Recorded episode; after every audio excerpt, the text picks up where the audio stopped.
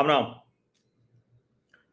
योगी आदित्यनाथ का एक साक्षात्कार आया और उसके बाद तरह तरह की बातें होने लगी। ये पूछा जाने लगा कि क्या योगी आदित्यनाथ को इस तरह का कोई बयान देना चाहिए, जब इलाहाबाद उच्च न्यायालय में भी याचिका लंबित है। लेकिन ये कोई नहीं पूछता है कि देश में संवेदनशील से संवेदनशील मामले पर जो न्यायाधीश महोदय हैं वो निर्णय देते हुए जन भावनाओं का ख्याल क्यों नहीं रखते? उन्हें तो राजनीति भी नहीं करनी होती है। और जो न्यायालय टालने की प्रवृत्ति है न्यायालयों में, अभी अभी जो ताज़ा मसला है, जो ज्ञानवापी के सर्वेक्षण का है, उसको भी सर्वोच्च न्यायालय ने टाल दिया। वहाँ के जिला न्यायालय ने कहा कि भाई आप ग्राउंड पेंट्रेटिंग रडार टेक्नोलॉजी और जो दूसरी तकनीक है वैज्ञानिक, उससे शुरू कीजिए सर्वे। कहीं ज़रूरत पड़े तब जाके खुदाई कीजिए। एएसआई की टीम पहुँच गई, बाकायदा चारों कोनों में शुरू कर दिया। साफ़ साफ़ कहा कि जब तक कोई प्रमाण नहीं मिलेगा पक्का वाला, तब तक हम कहीं खुदाई नहीं करने वाले। आश्वासन दिया, भरोसा दिया और कहा कि फ़िलहाल तो सर्वे ही होने वाला है। अब वो लोग पहुँच गए सर्वोच्च न्यायालय। अब सोचिए, जिला न्यायालय था तो उन्हें उच्च न्यायालय जाना चाहिए था। लेकिन ना। अंजुमन इंतजामिया कमेटी के लोग सर्वोच्च न्यायालय पहुँच गए। और सर्वोच्च न्यायालय में कहा कि भाई इसका कोई मतलब है। 1996 का 91 का जो वर्शिप एक्ट है, प्लेसेज ऑफ़ वर्शिप एक्ट, क्यों अब बदलना? 1947 के पहले की जो स्थिति, यथास्थिति रहे। लेकिन सर्वोच्च न्यायालय का ही निर्णय है। भाई असेसमेंट करने से कौन किसको रोक सकता है? और देखिए, जब राम जन्मभूमि आंदोलन हुआ तो मैं फिर से दोहरा दूँ, ये कोई भारतीय जनता पार्टी और राष्ट्रीय स्वयंसेवक संघ का या विश्व हिंदू परिषद का आंदोलन नहीं था। ये हिंदू समाज के लोगों की पीड़ा थी, बरसों से चली आ रही थी। हिंदुओं के साथ सिख भी इस लड़ाई में थे। सबको लगता था कि बाबर आया और उसके सेनापति ने भगवान राम का मंदिर तोड़कर और एक मस्जिद बना दी। अयोध्या में जो लोग हैं, जो जानते हैं, जो वहाँ के स्थानीय लोग हैं, वो आपको बताएँगे कि पहले भी उस जगह को ये बाबरी मस्जिद तो टीवी चैनल कहता था। लेकिन अयोध्या का जो मुसलमान भी था, वो जन्मभूमि मस्जिद कहता था। अब न वहाँ बाबर की जन्मभूमि, न किसी और की, न किसी पैगंबर का स्थान, न कोई ऐसा। तो फिर किसकी जन्मभूमि? वो राम की जन्मभूमि है। अब अयोध्या पे भी इतना लड़ना पड़ा हिंदुओं को।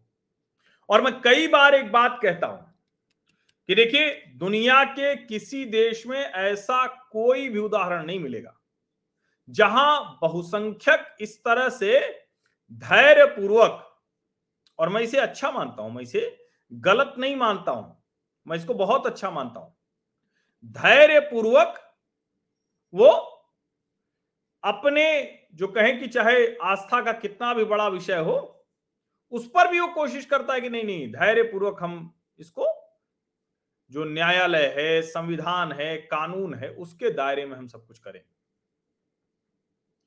अब लेकिन ये भी तो सच है ना कि अयोध्या, मथुरा, काशी पर धैर्य और समझदारी हिंदू तो दिखाता रहा, मुसलमानों ने दिखाई क्या? नहीं दिखाई। अब आप कह सकते हैं, आरोप लगा सकते हैं कि इरफान हबीब और उंगला थापर जैसे जो फर्जी इतिहासकार रहे, उनकी वजह से नहीं की। लेकिन वजह कोई भी हो कम्युनिस्टों के चक्कर में नहीं की, राजनीति के चक्कर में नहीं की। और कांग्रेस भी तो चाहती थी कि राम मंदिर का ताला खुले। कांग्रेस के समय में हुआ था। राजनीति उस पर पहले से हो रही थी और राजनीति समाज का हिस्सा होता है, होती है। समाज राजनीति का हिस्सा होता है। अब उसके बाद ये कोई कहे कि ये क्यों ऐसा हो रहा है? तो इसका मतलब कि आप ये कह रहे हैं कि सब कुछ एकदम अलग अलग मंगल ग्रह पर रहेंगे, राजनीति करने वाला कहीं और रहेगा, समाज कहीं और चलता है। हिंदू, मुसलमान कहीं और ऐसा होता नहीं। अब उसमें जो ये टालने वाला काम होता है ना, ये बड़ा खतरनाक होता है। न्यायालय टालते रहे टालते रहे टालते रहे, लंबी चौड़ी दलीलें चलती रही। राम जन्मभूमि क्या क्या हुआ, उसको दोहराने की आवश्यकता नहीं, अब तो सर्वोच्च न्यायालय से भी हो चुका है। उसके बावजूद कई बार कुछ मुसलमान कहते रहते हैं, जबकि सच ये समझदारी उस वक्त दिखानी चाहिए थी, आज भी नहीं दिखा रहे कोई बरसों राम मंदिर के लिए हिंदू लड़े, जान गंवानी पड़ी। जाने क्या क्या हुआ? न्याय सर्वोच्च न्यायालय से मिला। अच्छा होता कि पहले ही मानते। अब हिंदू तो फिर न्याय की लंबी लड़ाई लड़ने को तैयार है, लेकिन मुसलमान आगे बढ़कर क्यों नहीं आता? और जब योगी आदित्यनाथ कह रहे हैं कि ज्ञान वापी को मस्जिद कहिएगा तो फिर विवाद होगा। गलत क्या है इसका? ज्ञान वापी मस्जिद कैसे हो सकती है? ज्ञान वापी किसी भी संदर्भ के लिहाज से देखें तो क्या ज्ञान वापी मस्जिद उसमें कहीं है? कहीं भी नहीं है। लेकिन एक बड़ा वर्ग है जो ज्ञान वापी को मस्जिद कहता है। समझिए इसको। और ठीक काशी विश्वनाथ के बगल, कहते हैं हम 400 साल से वहाँ नमाज़ कर रहे हैं। भैया ये भी तो सच है ना? कि इस्लाम के जानकारों को मैं जो सुनता हूँ, मैं कोई इस्लाम का जानकार हूँ नहीं। और पहले मैं जानकार बनना चाहूँगा तो हिंदू धर्म का बनना चाहूँगा।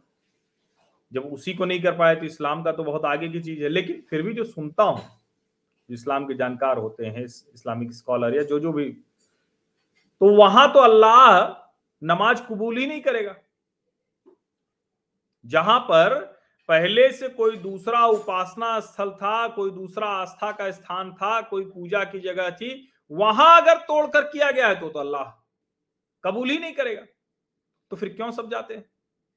और आपको मैं बता दूँ क्योंकि राम जन्मभूमि पर तो मस्जिद में होता ही नहीं था वो तो वैसे ही नहीं थी। लेकिन ये जो ज्ञानवापी ये जो काशी विश्वनाथ है इनके बगल की जो मस्जिद में नमाज़ वमाज होती भी है या जो मथुरा कृष्ण जन्मभूमि आप उनसे जरा पूछिए कितने मन से वो नमाज़ कर पाते हैं। मैं ये नहीं कह रहा हूँ, आप बिल्कुल मुसलमान इस देश का हिस्सा है, उसी तरह से जैसे दूसरे लोग हैं।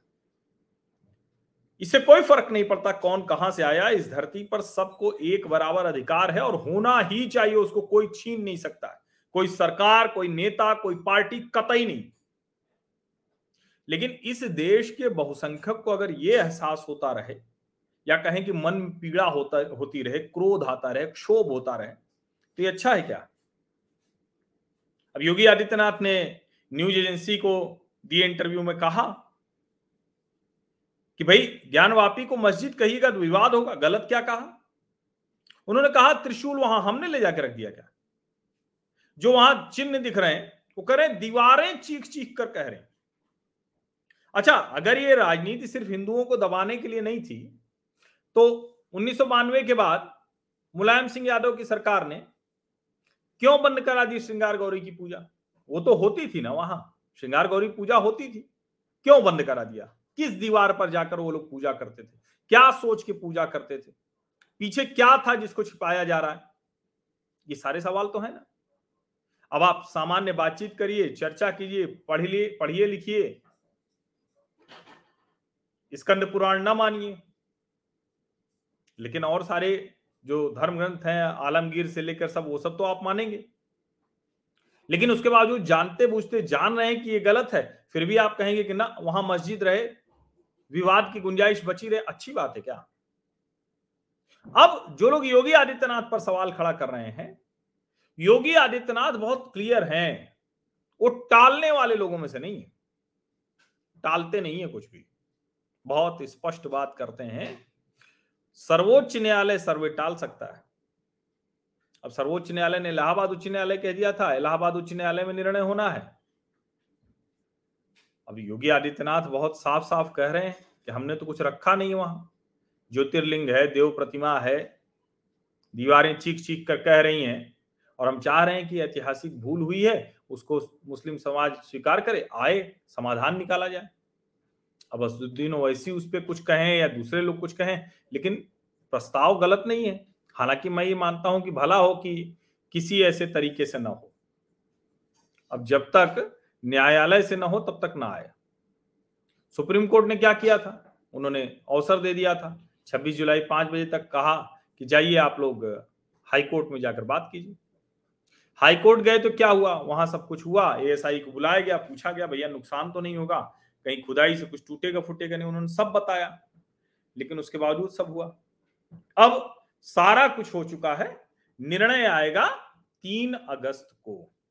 Archaeological of survey archaeological survey of India जाँच आगे बढ़ाएगा, नहीं बढ़ाएगा, तीन अगस्त को आना है। अब तब तक ये रुका हुआ है।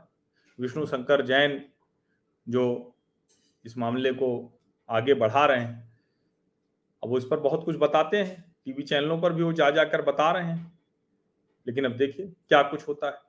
लेकिन इतना तो तय है, सर्वोच्च न्यायालय भले टाले, योगी आदित्यनाथ टालने वाले नेताओं में नहीं है। और मैं ये मानता हूँ, किसी भी समस्या को टालना, ये उस समस्या को और बड़ा करना होता है, खराब करना होता है। बेहतर हो कि हिंदू, मुस्लिम, सिख, ईसाई, बौद्ध, पारसी, जो कुछ भी है, दुनिया के किसी भी हिस्से का कोई भी यहाँ आए और स्वतंत्रता से अपना, अपनी आस्था, अपने धर्म का पालन करे, मज़हब का पालन करे, रिलीजन का पालन करे, लेकिन वो बहुसंख्यक की आस्था के साथ खिलवाड़ न करे। ये तय हो, सब ठीक से रहें, ये ज़रूरी है। बहुत बहुत धन्यवाद। सब्सक्राइब ज़रूर कर लीजिए नोटिफिकेशन वाली घंटी दबा दीजिए लाइक का बटन दबाइए और एट मीडिया हर्षविटी सभी सोशल मीडिया मंचों पर हूँ टैग कीजिए और इसको साझा कीजिए। अपने व्हाट्सएप समूह में भी अवश्य साझा करें। बहुत बहुत धन्यवाद।